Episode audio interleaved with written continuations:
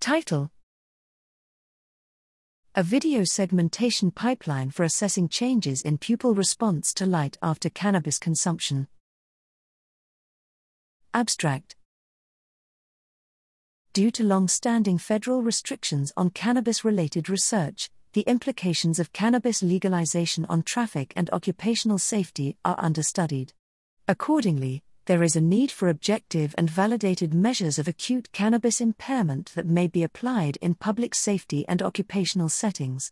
Pupillary response to light may offer an avenue for detection that outperforms typical sobriety tests and THC concentrations.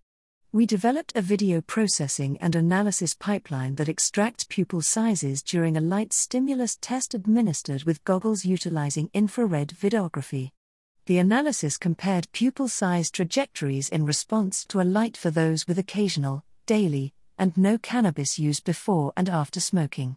Pupils were segmented using a combination of image pre processing techniques and segmentation algorithms, which were validated using manually segmented data and found to achieve 99% precision and 94% F score.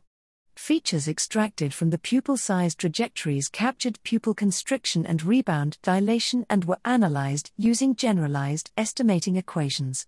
We find that acute cannabis use results in less pupil constriction and slower pupil rebound dilation in the light stimulus test.